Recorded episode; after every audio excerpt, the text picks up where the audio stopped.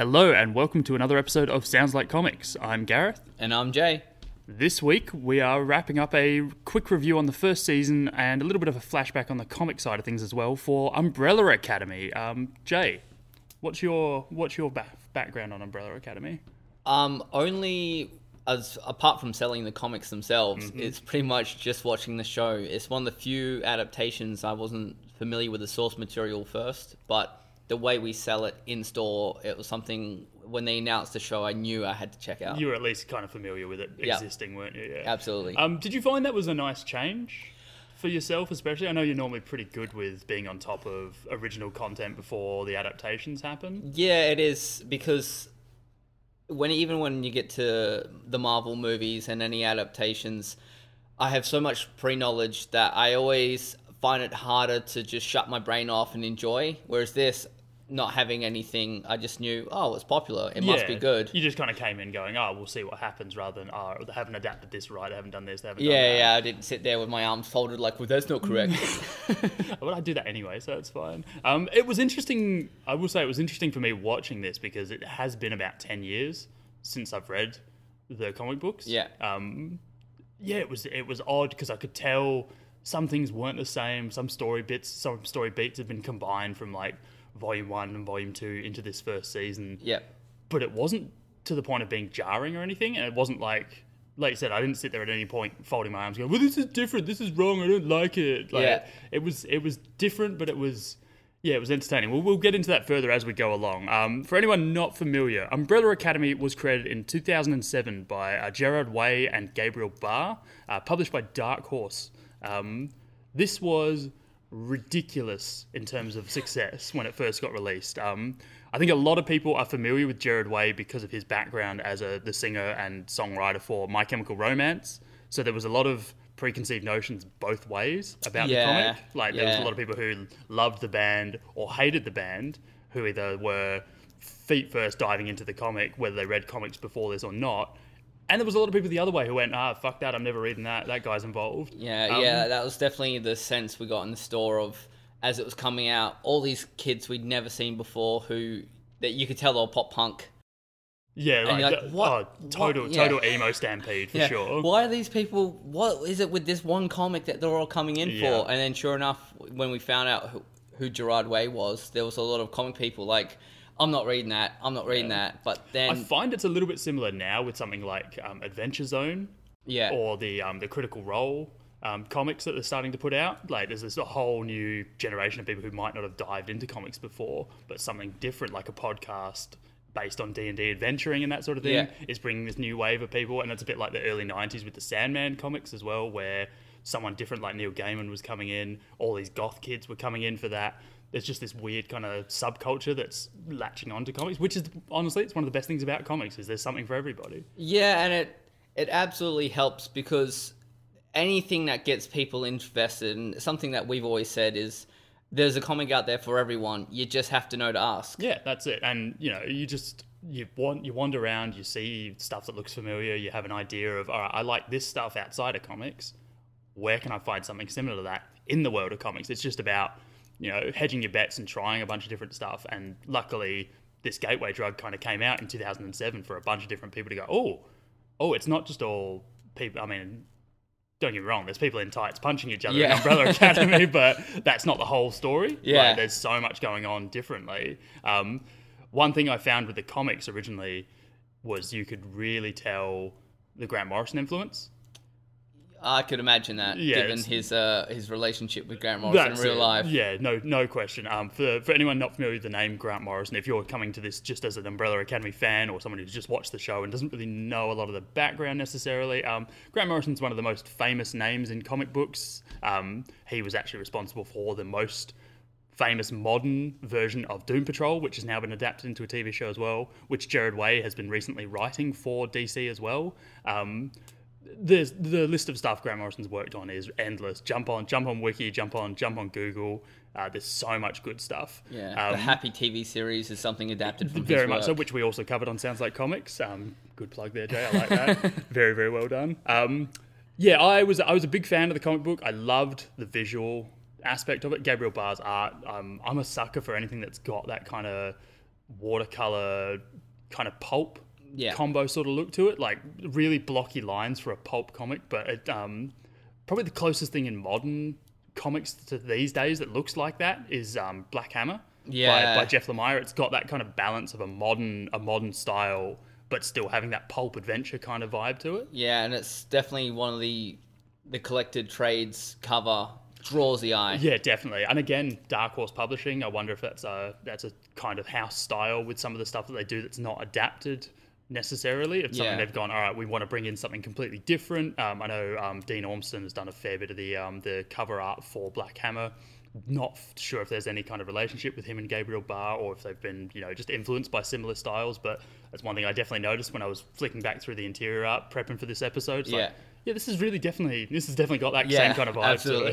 to it. Um, all right, so we'll kick into um, flashing back through the actual TV show. I think you're pretty well prepped for running us through this, aren't you, Jay? Yeah, I'll do a quick run through of the cast. Uh, I haven't gotten the numbers for each child. Only Luther, number one, is played by Tom Hopper. Diego, who I'm pretty sure was number two, was played by David Castagna- sorry, Castaneda.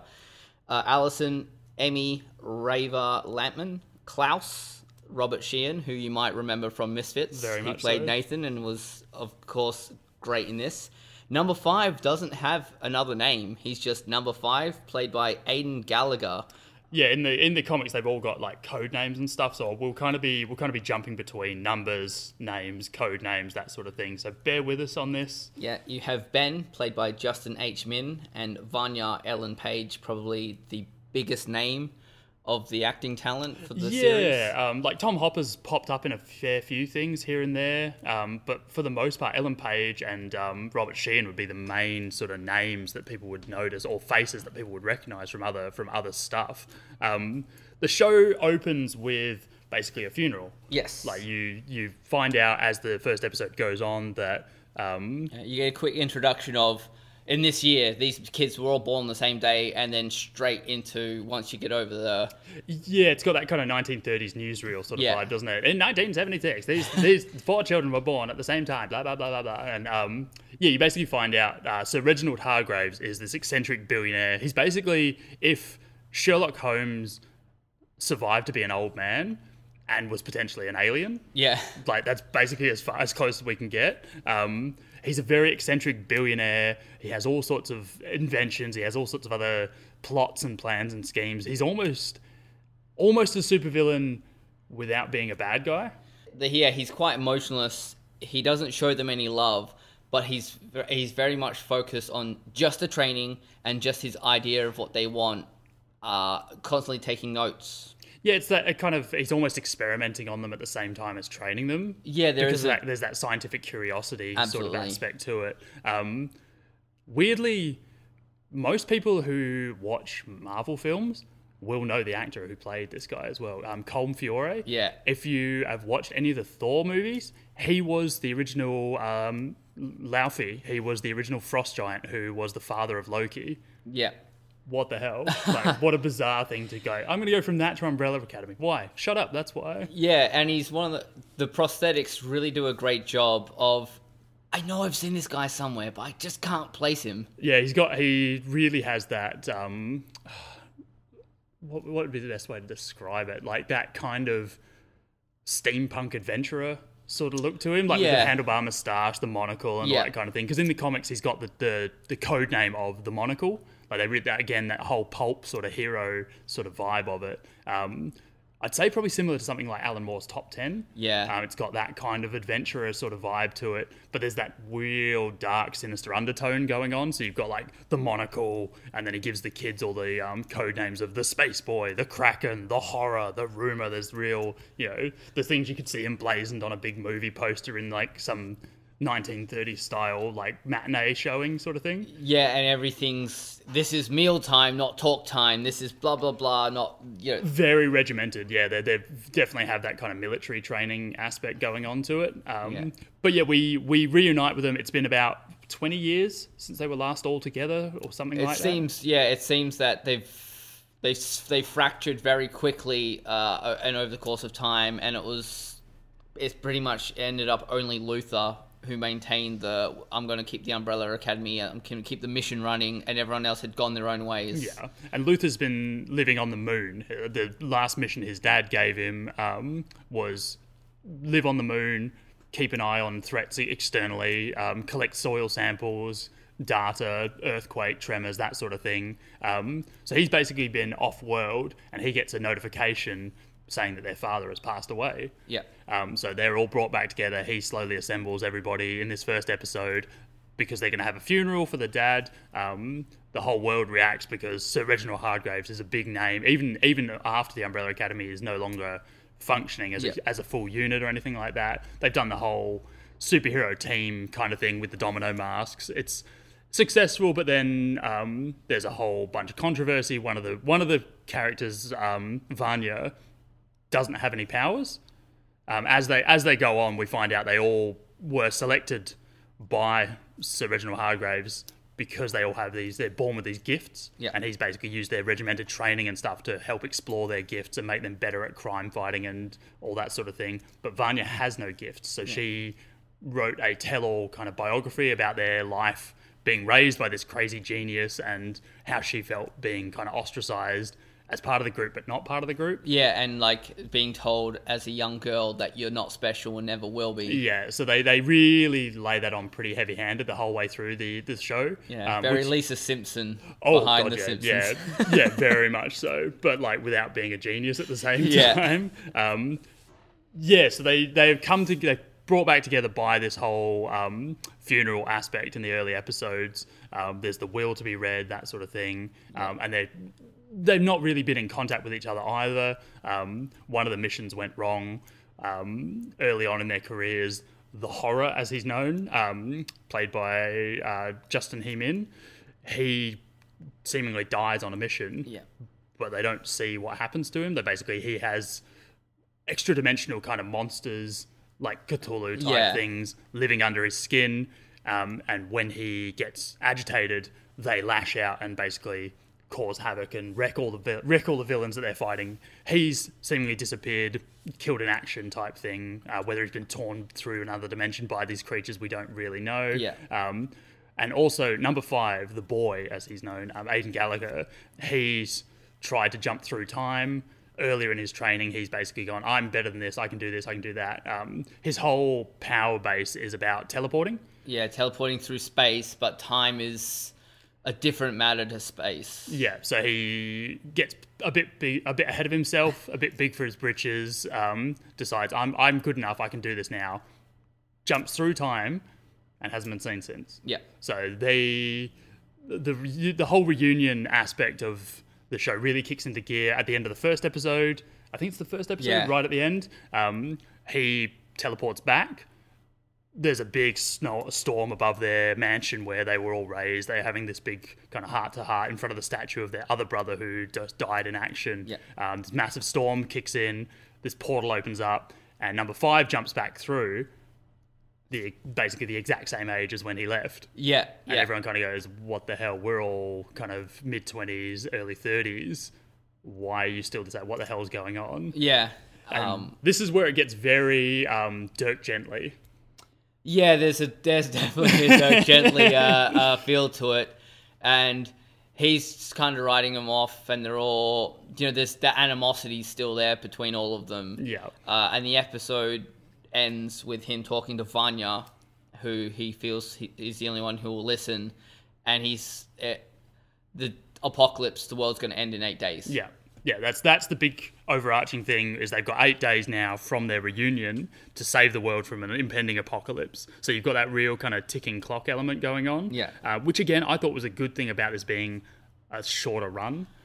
Like if- if you tried to spin this out into like fifteen episodes or something like that, you'd really lose that kind of a sense of, sense of impending doom. Yeah, and I did feel, especially binge watching this show, that ticking clock of they got eight days. Every time another day goes by, my, I felt it in my head of, man, you guys have really got to start That's- on to what happened. That's it. We, and, but again, it was something I liked about the show is that they didn't just figure everything out like that straight Yeah. away. Um, there was that need for actual detective work to be done and linking all the clues and kind of having to work together and rebuild the team. Yeah. Um, Which is what the second episode is. The only thing that number five has, other than the fact that it's in eight days, is he has a false eye that he's found in the future in the hands of uh, Luther, because the Umbrella Academy themselves were all dead in a circle. Yeah, he um when the boy ports into the future, like teleports into the future, he lands at the exact point of the apocalypse having happened.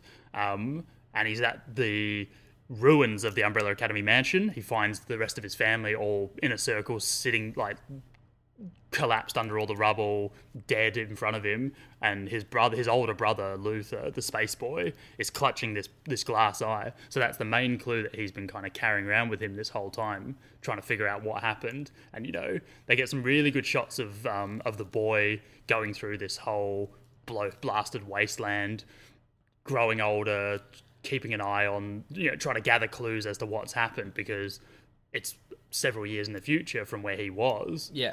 But he's also got no idea what led up to that moment. Yeah. So he's trying to kind of, you know, and obviously an apocalypse, you can't really just jump on the web and Google everything. You can't Wikipedia what was happening in the world at that time. So Yeah, and he's uh, he's completely alone except for a mannequin that he's using basically as a soundboard. yeah, um, it gets very I Am Legend. Yeah. In that way, um, which is what you know that film.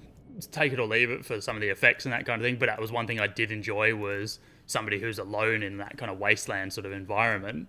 Um, they would need something like that. It's very um, Wilson and Castaway Yeah, as yeah. well. Like you need somebody to talk to, whether it's an inanimate object, whether it's just you recording a blog type thing onto a phone or a video Yeah. camera. You need something to avoid yourself going completely stir crazy. Absolutely. Which is definitely something that the boy has to deal with in his kind of wasteland area. Yeah. Um, you also in episode two get introduced to someone tries to do a hit on five ways in a coffee shop, uh, a donut shop. Uh, he easily dispatches these no, not morons, and later on in the episode shows up Hazel and Cha Cha.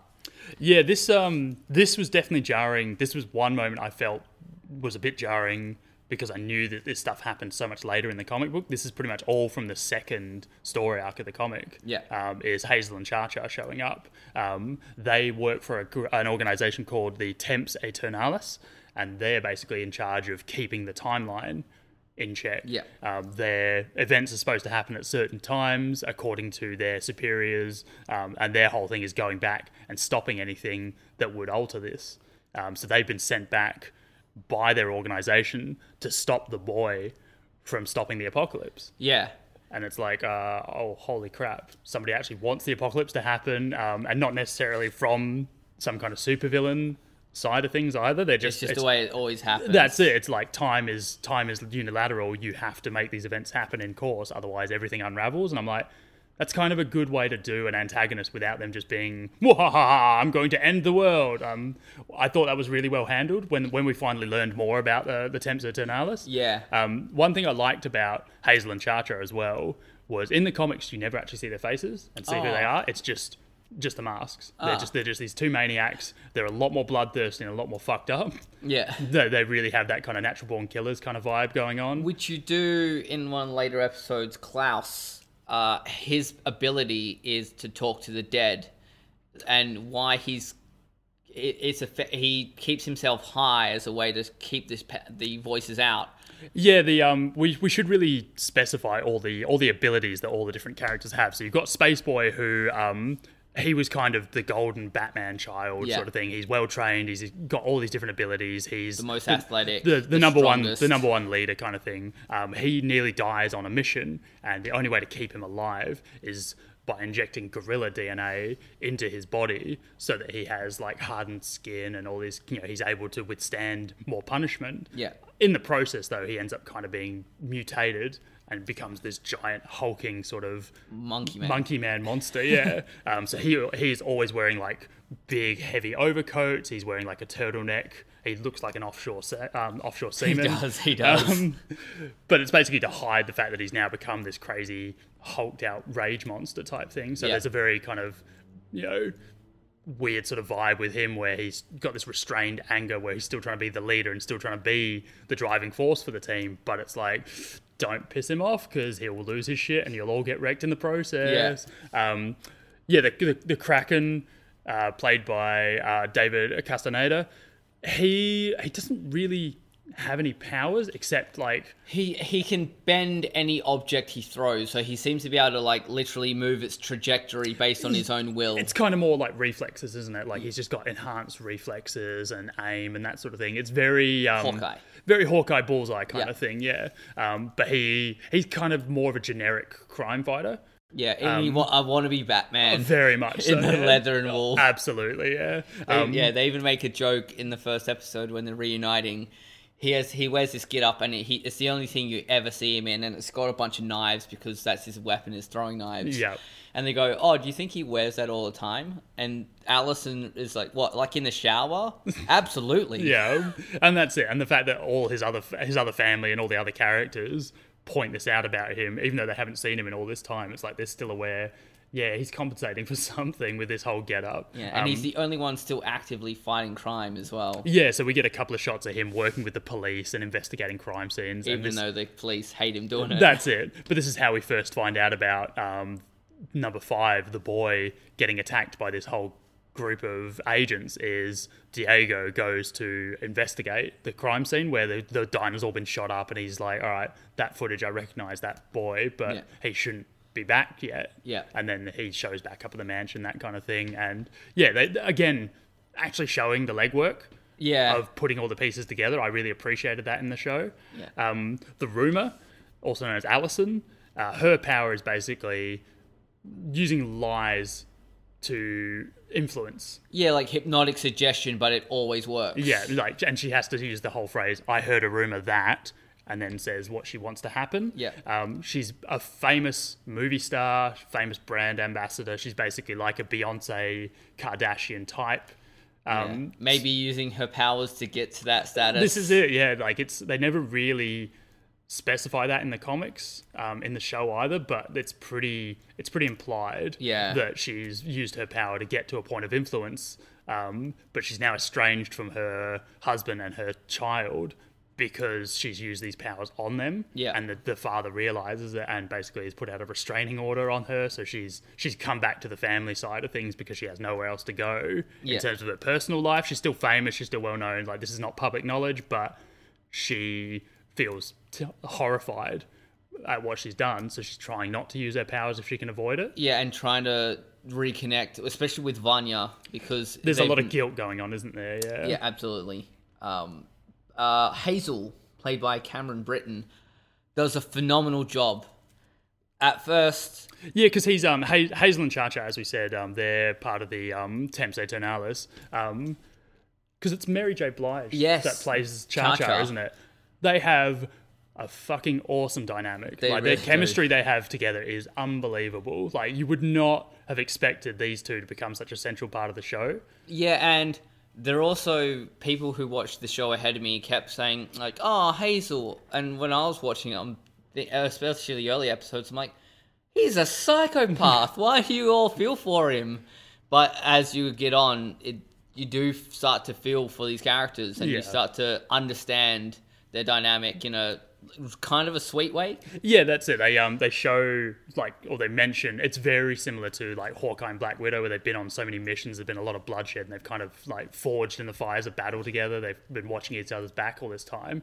But there's still that kind of is this everything? Yeah. Is this our lives? Like this is all we get? Just constantly going and murdering other people rather Yeah. than to just go and live out a paradise life. Yeah, she she toes the company line like this is just how it is, and he's very much like those stupid pencil pushers don't Yeah. understand how hard it is. There's a lot. There's a lot of bitterness going on with him at this point. Yeah. Um, but yeah, the, the seance uh, played by Robert Sheehan. Um, again, I think he's number f- six. I think. I num- think num- Ben was number six. That's right. He's number four, yeah. isn't he? Yeah. Um, his power, as Jay mentioned earlier, is communicating with the dead. He's basically a human Ouija board. Yeah. Um, so he literally has hello and goodbye tattooed on his hands. Um, he has not got a lot of control over his powers because his dad, Sir Reginald Hargreeves, spent so long experimenting on him as a kid, like locking him in crypts and exposing him to dead bodies and that sort of thing. Yeah, and it's not pretty doing fucked it up. They a- don't. yeah. they really like in the comics. They've only just now in the most recent storyline that's coming out. They've only really now kind of showed a lot of that.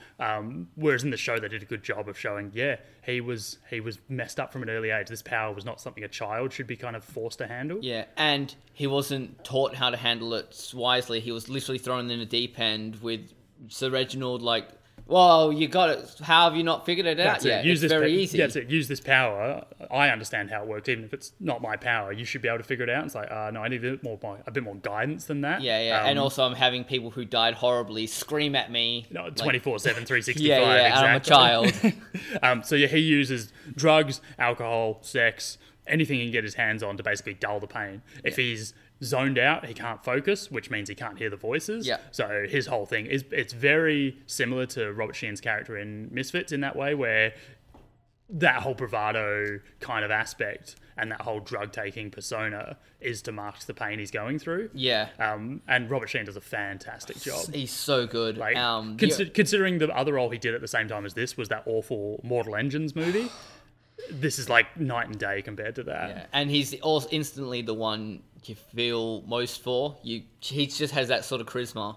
The only voice he can never shut out is his dead brother Ben. Yeah, the uh, the Kraken, as we, um, sorry, the horror, as we mentioned earlier. Um, his brother just follows him around. And he's always basically telling. He's his conscience. Yeah, he's, he's Jiminy Cricket. He's totally just telling him to get his shit together and like help everybody and actually do something with his life rather than just being high and drunk all the time. Yeah. which I kind of think is uh, it's a great way to keep that character in the focus. Yeah, absolutely. Because we never really see much of Ben in that way. No, in the no, he's comics. Like, he- always he, just- pops up right at the end, but we never really see him doing the same thing. Yeah. and I think this works better. Personally. Yeah, absolutely. You got to keep him in the consciousness, otherwise he comes out of left field. Yeah, exactly. Um, the final member of the Umbrella Academy, who kind of becomes the focus of the entire season, is Vanya, who has no powers, is a little bit. She's she's really got that kind of woe is me vibe following her around. Yeah, and she's meek, uh, and she's always taking these tablets, which are a medication, and Yeah, it's supposed to be like medication for her social anxiety and her depression and that sort of thing. Um,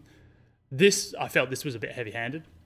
yeah, and if you hopefully you've watched the show, please watch the show because we're about to spoil something massive. Yeah, Da, da, da, da, she has powers. Yeah, and the, the the pills were created by Sir Reginald Hargreeves to suppress her powers. It's the only way because she's so unbelievably powerful that when she gets her focus, she channels it through her um, her emotions, um, in particular through her violin playing. Yeah, it's she takes the harmonic resonance of the energy around her and amplifies it to direct it as she sees fit. Yeah. And the way they did her powers in this, I really liked, and I liked that they showed as she got more comfortable, comfortable and confident with her powers, she was able to kind of focus them in specific areas rather than just a big wave of destruction Yeah. just hitting everything. Um, especially later on the scene with her and Allison. Oh, They- yeah. they did a great job with that. So great. Um, so you've got this creepy, this creepy guy who shows up, and the fact that you can tell straight up, like from day one when he shows up and starts hanging out with Vanya, it's it's really telegraphed. Yeah, Like there's something wrong with this guy and there's something off about him. I don't know if it's just the actor's face or just the way he plays it. Yeah, he, he plays it really creepy, which he should. Um, and of- I've seen him in other things where he's quite a sympathetic character uh, Yeah. actor, but in this, I think he plays it to perfection.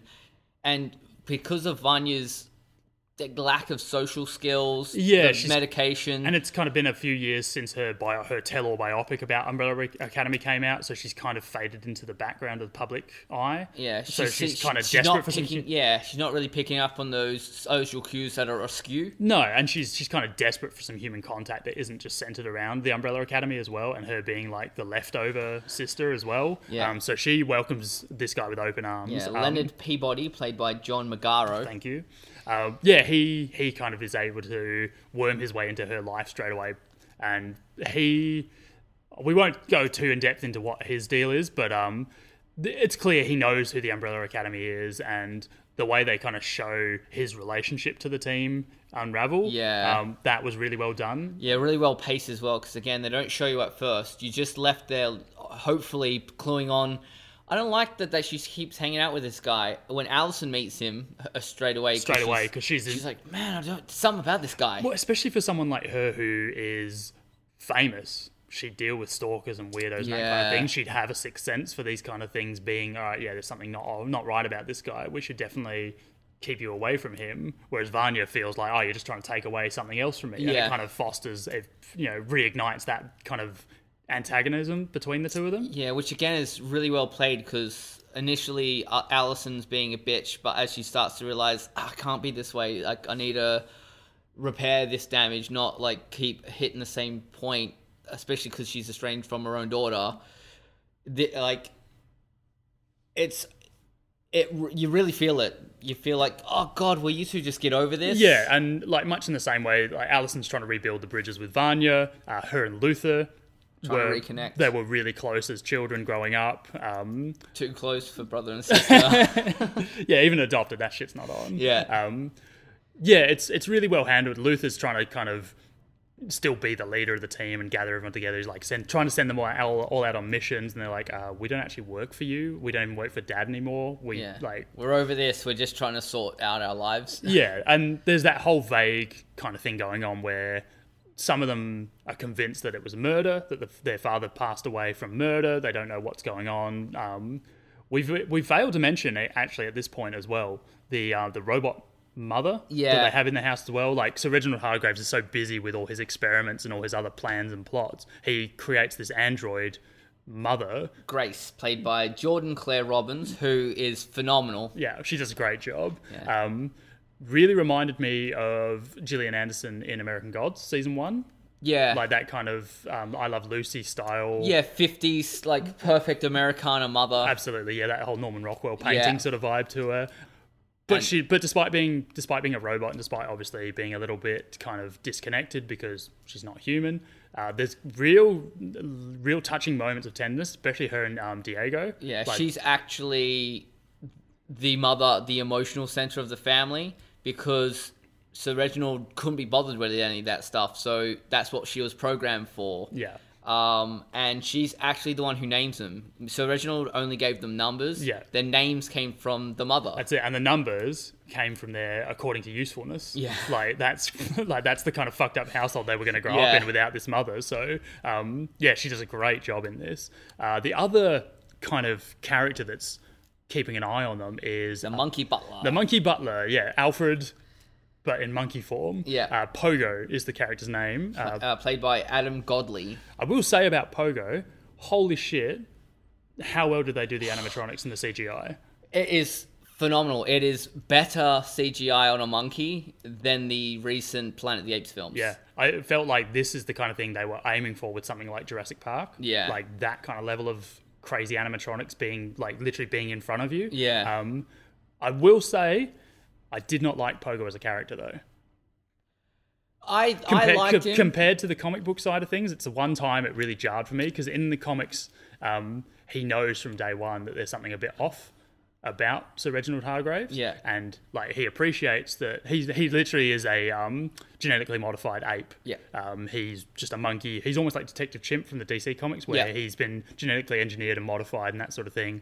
Um, but he has all the intelligence of a human and all the social cues of a human Yeah. despite being an ape form. Um, so he appreciates these experiments giving him a chance at a different kind of life, but he also has that humanity that Sir Reginald Hargreeves does not have. So he looks out for the kids a lot more. He keeps an eye on Sir Reginald Hargreeves' plans and make sure they don't go too far Yeah. into the into the realms of supervillainness. um, Yeah. we Yeah, didn't we it- didn't really get enough of that in the show for Nah, me. he takes a side role. I'm guessing that's because of the expense of doing the character. I kind of thought the same thing. Um, but you get a sense early on that he's hiding something, but he is generally trying to help the kids. He st- he wants them back in the house. He wants them t- around each other. I, I appreciated that they kind of had him shown being in between a rock and a hard place. yeah. Like, but yeah, he does know all of the dirty laundry that should never have gotten that far. yeah. I did feel at times that him withholding information from them,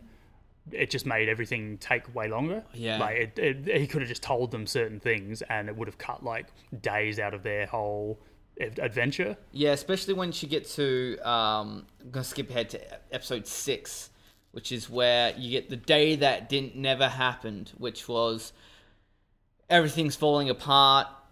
Uh, five is jumped back to working for the Temporal Agency, although Yeah, he's at this point he's kind of been recruited. Like we find out a flash to the apocalypse in the future where he's gone completely loopy. He's got a big grey bushy beard. um, he gets recruited by the Temps Aeternalis to leave the wasteland and go and work for them, jumping through time, killing off certain things. Um, and he's really good at his job. He's the best He's the at it. best at it, yeah. Despite being in like a little boy body type thing. Yeah.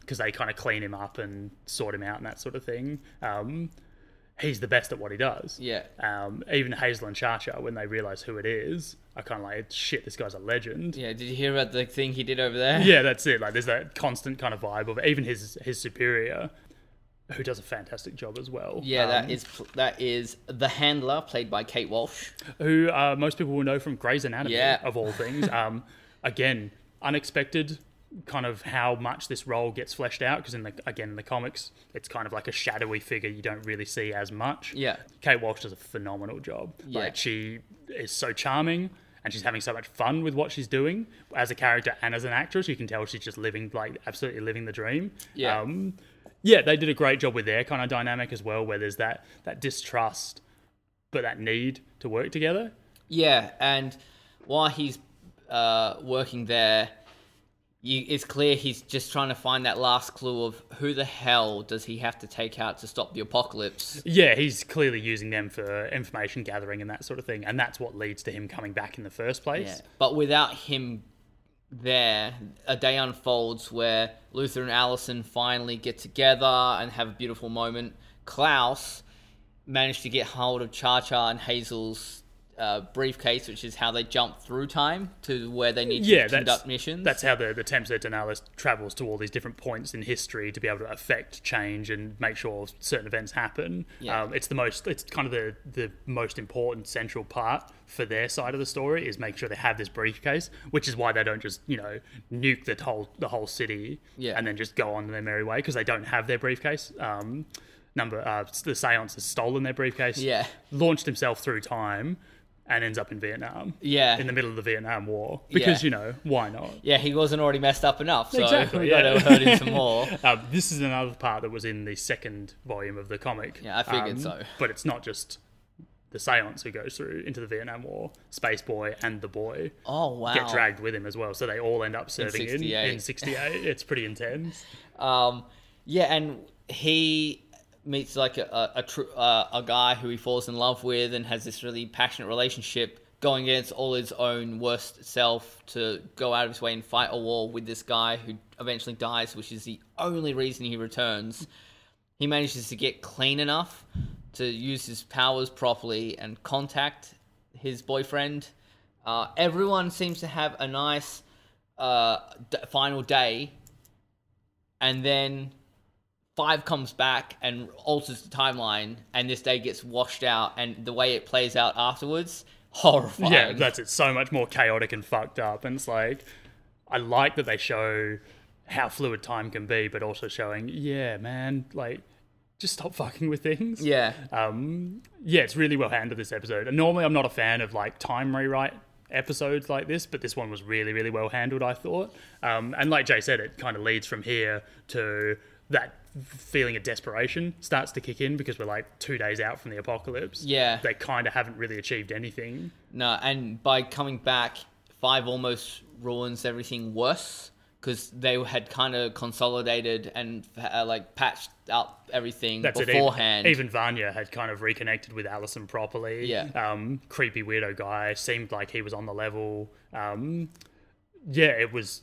It was almost kind of averting the apocalypse naturally, yeah and by him interfering, is a direct it's kind of it's it's almost reset the timeline back to the apocalypse Yeah. in a way, which I thought was kind of awesome that he's working so hard and because he's trying so hard and he's so again because he's been living in this apocalypse or jumping through time, his social cues are not quite on the level either. Yeah. So he's not picking up on when people are actually helping each other. He just thinks everything's everyone's got an agenda. Yeah. It's like, well, no, you're the one with the agenda. You're projecting that onto everyone else. yeah and it's that classic by knowing the future and fighting against it you're ensure it's happening Yeah. Yeah, the whole butterfly effect Yeah. kind of thing. Um, Absolutely. So how it happens is in the day that wasn't, Allison is with Luther when he discovers his mission to the moon was just his Sir Reginald sending him away. Yeah, it was basically a distraction because Reginald Hargreeves, every time he looked at Luther now, he saw him as a failure. Like he was just embarrassed because he's like, oh, I, he was the best of us. He was my golden boy. And now I don't even want to call him number one. I want to call him Space Boy because he's no longer number one. He's Yeah. not. He's a failure in terms of experiments. He's a failure in terms of being a, a crime fighter because he nearly died on his own. Blah blah blah. And again, it drives home the point that Sir Reginald Hargreeves he was a piece of shit. Yeah.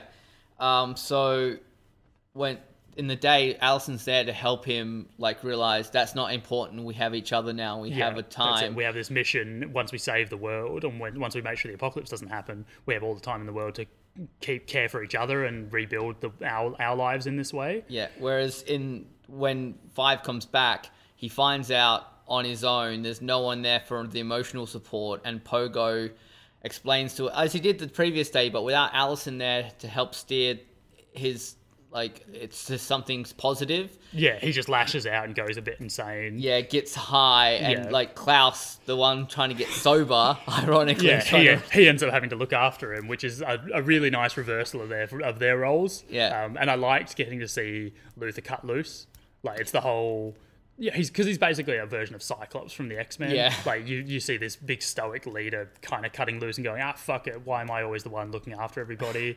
Um, which I thought was really well handled. Yeah, yeah, it was really great. And Klaus having to fight, like, oh, sh- this isn't working. Maybe I should just. That's it. Do I just get high in the process as Yeah, well? yeah. While he's trying to stay clean. Yeah, and, and then he kind of almost gets stampled to death, which finally he does the thing that he should have been able to do this whole time. Contact manages to reach into the the seance and the afterlife and speak to his dad, who explains he actually killed himself because he realized that's the only way to get them all back That's together. it, because he knew the apocalypse was coming. He had had visions of the future. Um, again, this is where we get a bit more of a background on Sir Reginald Hargreeves, and there's the little hints that he may not be from Earth. Yeah, Um, whether he's from another dimension, whether he's from another planet, they kind of they keep that vague enough that it's like, oh, we'll maybe we'll explore more of that in future. Maybe we'll leave it vague. Yeah. In the comics, it's left kind of vague, and I, I actually prefer it being a bit vaguer yeah. in that way. Let your own imagination fill the blanks. Exactly, exactly. Um, yeah, so now number five, no, the seance.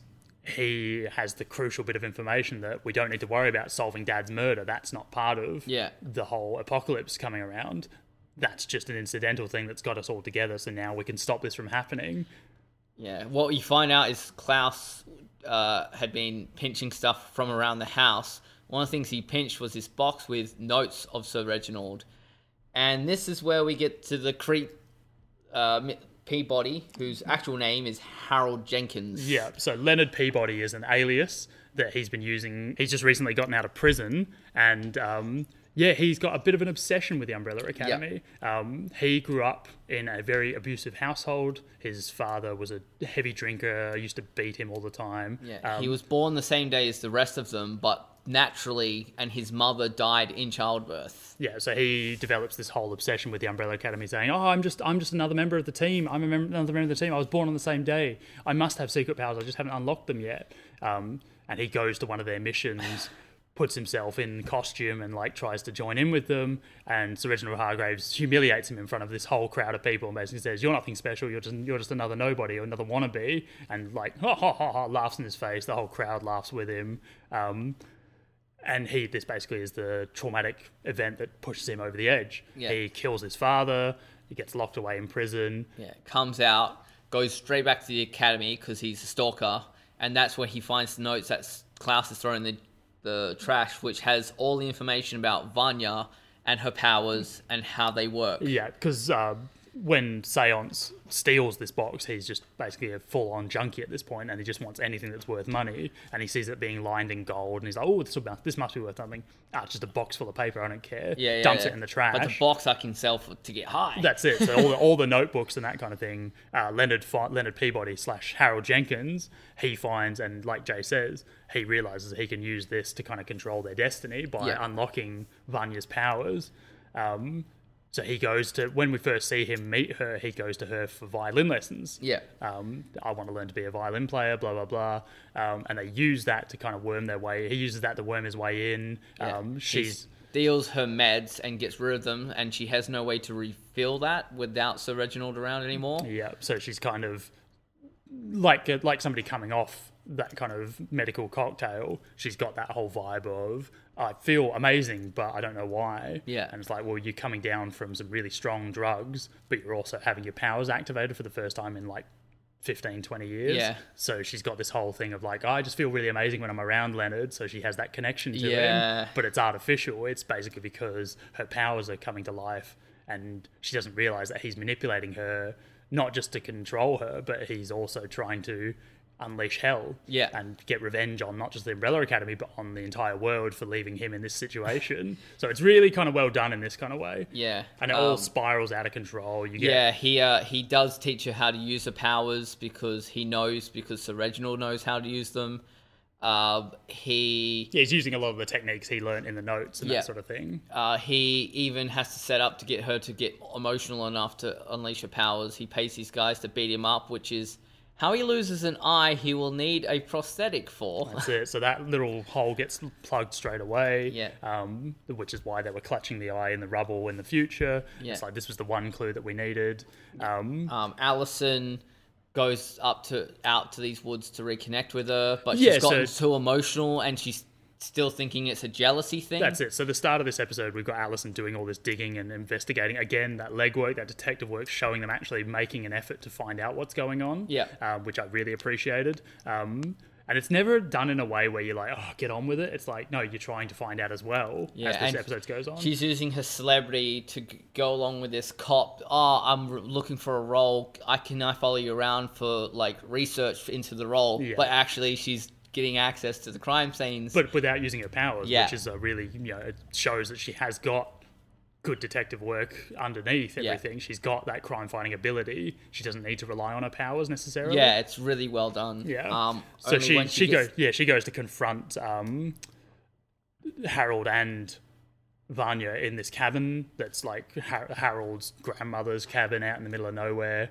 He's using that to kind of that area to control her powers and let her focus and use them. Um, Allison shows up and instead of getting the calm, friendly reunion that we had in episode six in the day that never happened, Yeah. where it's like I'm sorry, I'm sorry, and everyone apologizes and they're like, all right, we need to rebuild ourselves but she can still have her powers necessarily. Yeah. Now that she's so emotional and she feels like Allison's trying to take something else away from her, um, she just lashes out.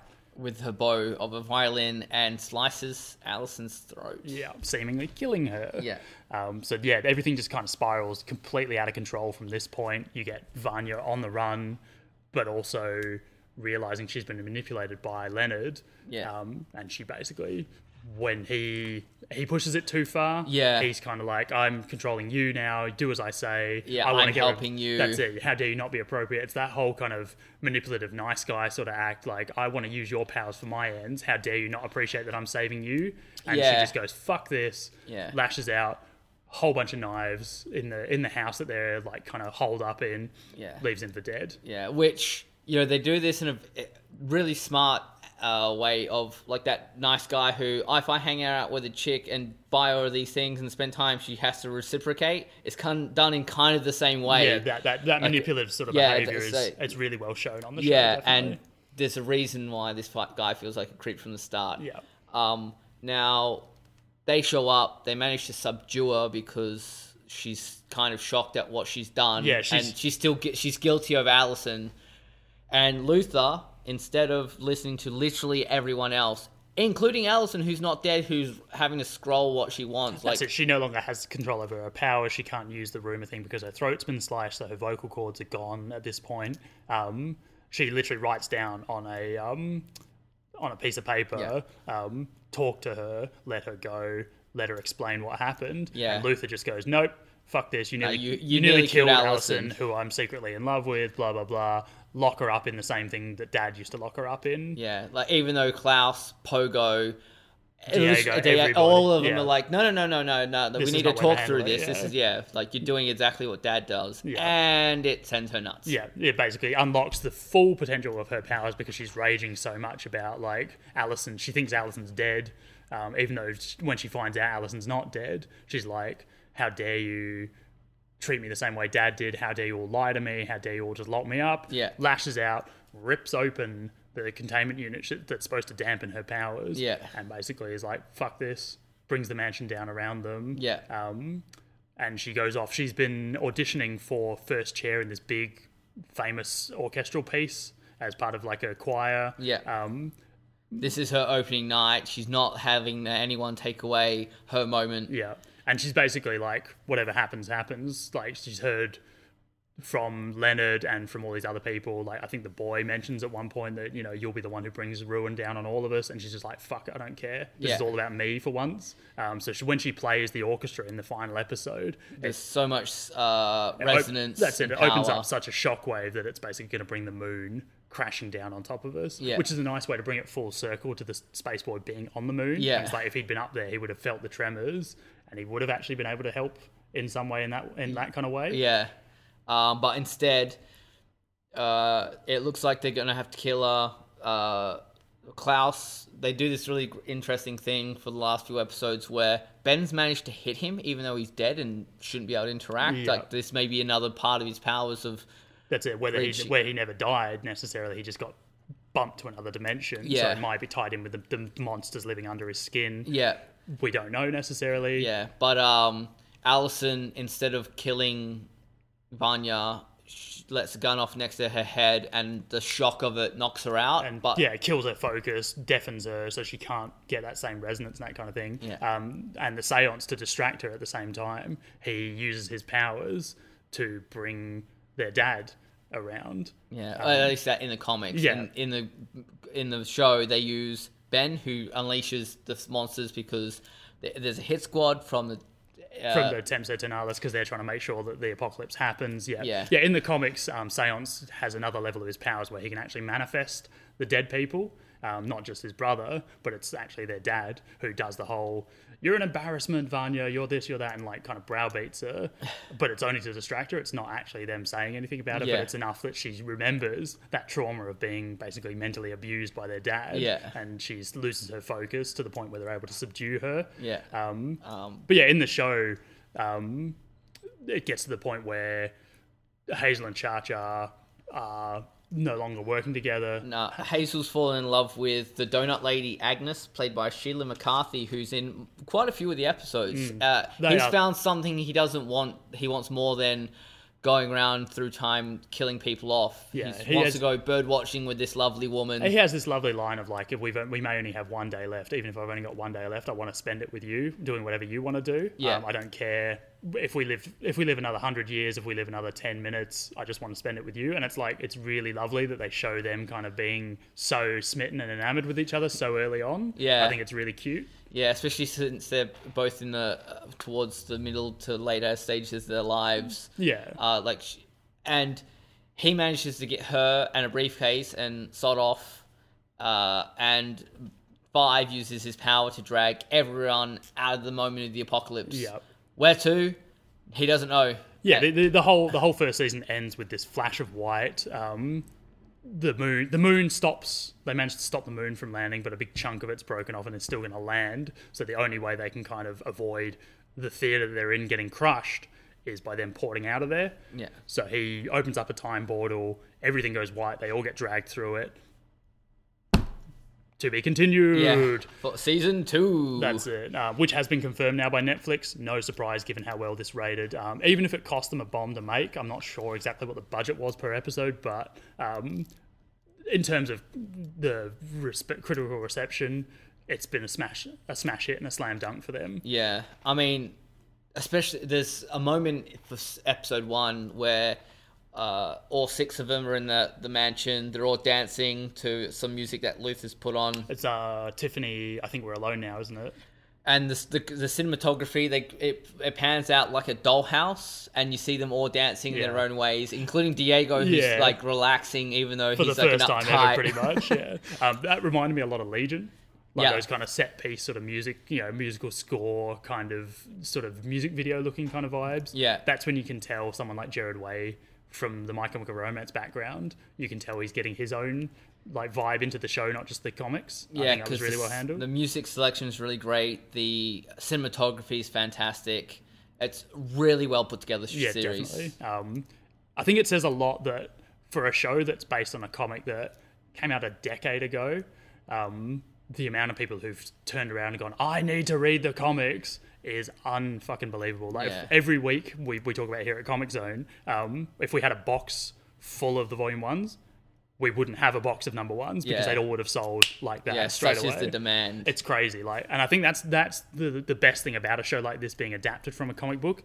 is there is source material for people to go back and investigate and explore and kind of enrich their experience of the show Yeah, like oh, what do they do differently? Oh, do, I like that, but I do also like how they did this differently. yeah definitely it's a, it's a nice one to go back and read and do a compare and contrast um, i'm actually planning a rewatch before season two starts so i can go back and kind of refamiliarize myself even more and just get that get into that headspace of it Yeah, um, which is another reason why that ten episodes work so perfectly. Absolutely, There's yeah. no there's no fat to be trimmed because they don't give themselves some time to, for filler. yeah exactly It's all moving the story forward. yeah it worked really really well um, final thoughts jay tell us what tell us what you thought this is this is phenomenal. This is probably the only thing that comes close for me in terms of a a slick TV series, really well executed, um, great use of uh, characters. Is Deadly Class, ironically, which I believe you're doing an, uh, another podcast on. Yeah, there will, there will be an episode coming up next for Sounds Like Comics, which will be focusing on Deadly Class. Keep your ears and eyes peeled for that one.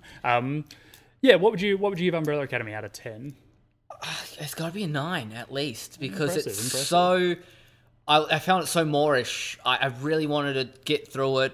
I, I wanted to talk to people about it. Even my friends, uh, they had all watched it and they all wanted to pick my brain, like, oh, with the time travel stuff and this and that. And I read online about this. What can you tell me? Yeah. This is one of those shows that people got invested in. Yeah, definitely. Um, I'd give it an eight out of ten personally. Um, I really enjoyed it. It's a little bit predictable at times. There's, I don't know if that's just because I'm familiar with the source material or just the way they filmed certain bits, but um, it didn't affect my enjoyment of the show at all. Um, Yeah. Like Jay said, the world building on this, the vibe of that real moreish kind of vibe, that feel. Um, I watched it with my family, none of whom have read the comic books, and they were all like, "Go, go, go! Next episode! Go, go, go! Let's go! Let's go! More, more, more, more, more!" Um, and I think that's a great sign for a show that, even if you're not familiar with the comic books, you can come in and just be like, oh, I'm really invested. I really do want to know what's happening. And the amount of people going, oh, f- give me season two. I want to know where they're going. That's- Yeah. I think that's a great sign for a show like this and for a, a comic series that really has that potential to expand and build that world even further. Um, yeah, definitely an eight out of ten for me. I'll be I'll be tuning into season two for sure. Yeah, absolutely. Fantastic, guys. Thank you so much for tuning in. Um, that was our wrap up on Umbrella Academy Season 1. Um, by all means, delve into the comic books. There's two volumes out currently, and Volume 3 will be released, I believe, in August off the top of my head. Yeah, end of July, early August. That's right. Um, Hotel Oblivion is the volume three that's happening right now. Um, coming up next in the uh, in the podcast realm of things, as Jay mentioned, uh, sounds like comics will be doing an episode on Deadly Class. Uh, Adam and myself will be delving into that one. Kind of trying to get a bit of the season one vibe and a decent amount of the comic books as well. We want to try and avoid going too heavy into the comics and spoiling things for anyone who's watching the show, though. So um, we're going to try and balance a little bit of that. Uh, that film stew will be doing their episode on Avengers Endgame later this this week, I believe. Uh, Rewind and Review will be doing an episode on Police Academy, which God, I haven't watched that in years, so that Yeah. might, that might be one to dive back into. Um, we're also putting the call out for you guys to send some information through to us. We are looking for ideas for our very own Sounds Like Comics flashback episodes. Uh, there's rumors about uh, Spawn. There's rumors about um, some Doom Patrol bits and pieces as Yeah. well. Um, whether it's the original Swamp Thing movie as well, as people were talking about doing. Um, I'm definitely keen to do that. Ready for the new series. I'm a massive Swamp Thing fan, so I'm definitely keen to delve into the old school stuff, the new school stuff, a bit of everything. Um, but if you've got some suggestions, be, please send them our way, uh, either at Facebook, Twitter, all over the place, direct message, comments. We want some feedback from you guys. We want to know what the deal is. Cool. That's uh, that's our episode for this week. Uh, thank you very much for tuning in. Uh, like, share, subscribe, all that good stuff. Um, I've been Gareth. I've been Jay. Thanks for tuning in. We'll see you next time.